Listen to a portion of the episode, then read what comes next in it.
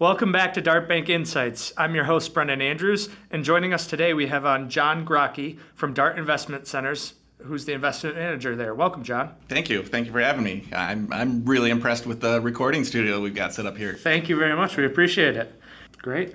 Um, so I just kind of wanted to talk about just some like wide-ranging scope of investing and how we get started to retirement, later stages of life. So why don't we just kick it off with? Um, you know, a lot of people think investing's a little bit complicated, uh, and a lot of people don't really know how to get started. Can you sort of go into that a little bit? Sure. I, you know, I, I really don't think it needs to be complicated. I think there's a, a lot of things that uh, anybody who has an interest and a desire to learn about this uh, certainly has the ability to do it. Now, I work with a lot of folks who don't necessarily have that desire, and, and that's where I come in.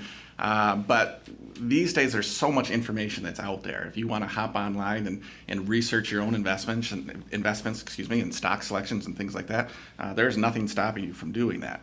Uh, for those of us though who maybe are a little intimidated or maybe just just don't have that interest or, or, that desire, I think it's really important that they find somebody that they trust, that they are comfortable working with, uh, to get some of those answers that they that they're going to need uh, to to properly plan for the future.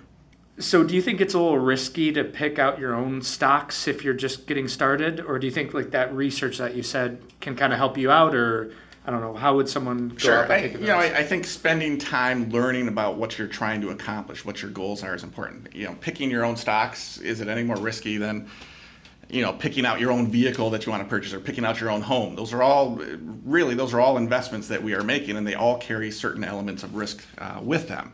Uh, when you're choosing investments, I think really what you uh, want to focus on is is why are you making this particular investment? What is it that you're hoping that it's going to accomplish for you? What is the ultimate goal that you're working towards?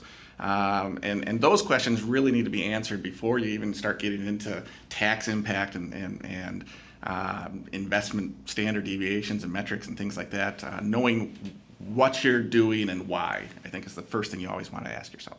Well, that wraps up today's uh, Dartbank Insights podcast. Thanks for joining, and until next time, I'm your host, Brendan Andrews.